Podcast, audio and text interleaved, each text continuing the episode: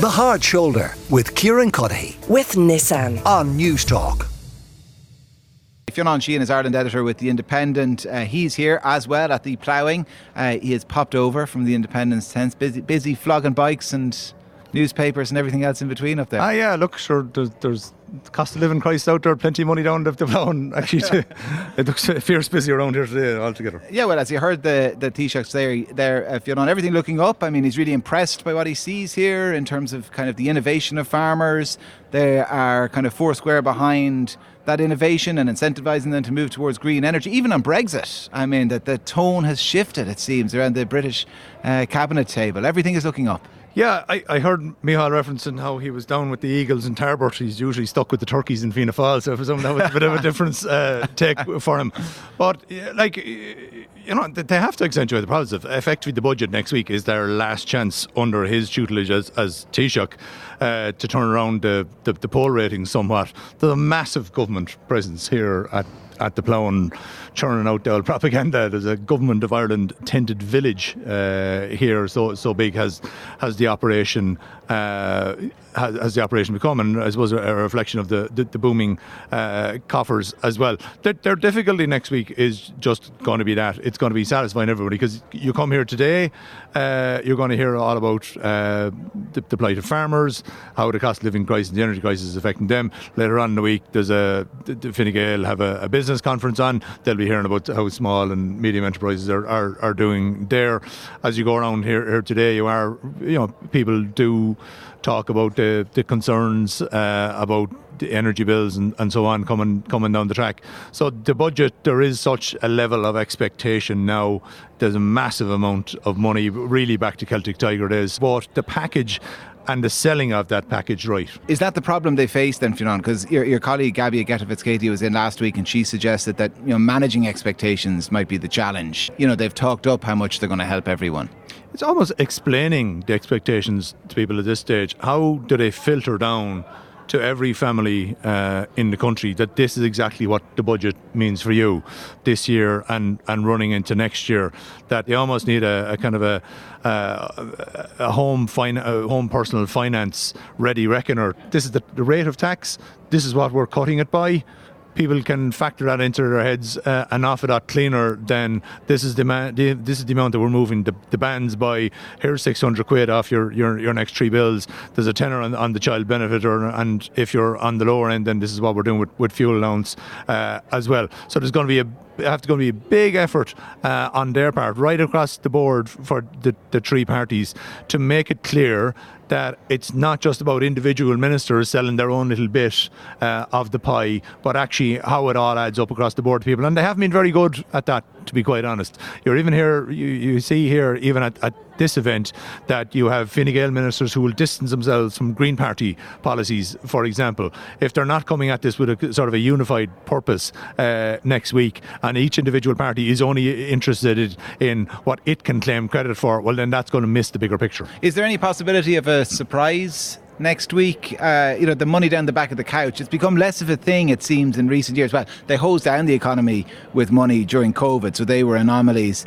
But even the couple of budgets before that, uh, so well flagged was everything, and so many kites were flown that we weren't really caught in the hop. Yeah, and, and it's strange in that you know Michael McGrath and Paschal Donohoe almost pride themselves on on the manner in which they they, they believe budget day is kind of sacrosanct and that's where measures should be announced. But the rest of their cabinet colleagues don't believe that, and they think they have to get stuff out that they can claim credit for that they get lost in in the morass uh, on the day when when the spotlight is on is on those uh, two ministers. So we'll see. In the white paper uh, that's that on finance that is, is published in advance, that'll give us another indication of is there is there extra money. But I mean at this stage, I mean we, we know already we're heading to eight nine billion worth of a package. They've already said there's going to be elements that will cover off the remaining three and a half months of this year, some of which will carry over again into to 2022, as well as the measures that are going to happen in, into 2022. And we're also expecting that any cost of living measures that they announced earlier this year will be continued on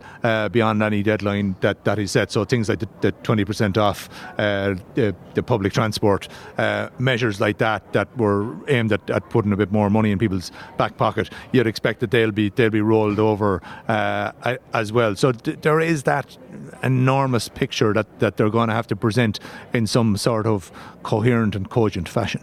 Uh, you mentioned uh, Michael McGrath and Paschal Donohoe, and, and you and I spoke uh, last week about this uh, issue and the presidency of the Eurogroup that Ireland was possibly going to lose. And uh, different suggestions then were floated in the meantime as to how Ireland might maintain it and that Paschal Donohoe might still be president of the Eurogroup, but not necessarily min- for Minister for Finance.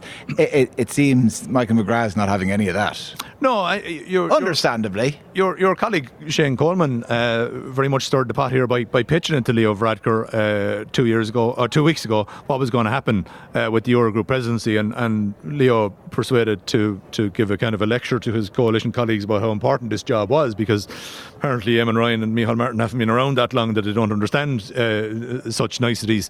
But the, the, difficulty now is that this has has Leo Varadkar ramping it up into kind of a partisan political issue has prompted a backlash from, from Fianna Fáil, and, and Michael McGrath has just ruled out some of those measures. So they won't be leaving uh, the finance ministry with Fine Gael, nor will they be carving up uh, the ministry, nor is he interested in a sort of a, an arrangement where uh, Paschal goes to some meetings and he goes goes to other, depending on whether they're on uh, in Brussels, Luxembourg, uh, or Frankfurt. So really, the last chance saloon then for for Fine Gael is to try and see do all the other uh, members of the Eurogroup want Paschal Donohoe to stay on so much uh, as as president of it that they're willing to grant Ireland a second seat at the table, and that's that's highly unlikely.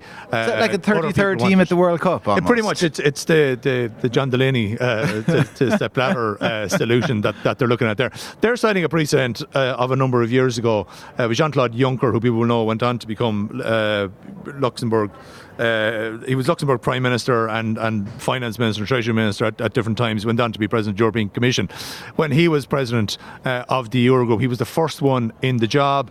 He was very much uh, kept in place because he was seen as as a fair broker. He became kind of part of the furniture of, of Europe as well. He was around for, for so long over a course of 25 years between Minister for Finance uh, and, and Prime Minister. So everybody knew him and he was seen as a way of both blocking the big countries from getting that job uh, and also keeping the smaller uh, countries uh, happy. They're now trying to compare that to the situation with Paschal Donohoe. I don't think they're comparing like with like okay. Uh, at all. And I think other countries, as Leo Varadkar has pointed out, will want this job and therefore they will turn around and say, well, if Ireland wants it so little that they're going to swap out their Minister for Finance, and then why should we why should we accommodate them? All right. Well, listen, before I let you go, we heard from the Taoiseach a few minutes ago. How likely is it that Bertie Ahern's going to run for for president is a, on the Fianna Fáil ticket?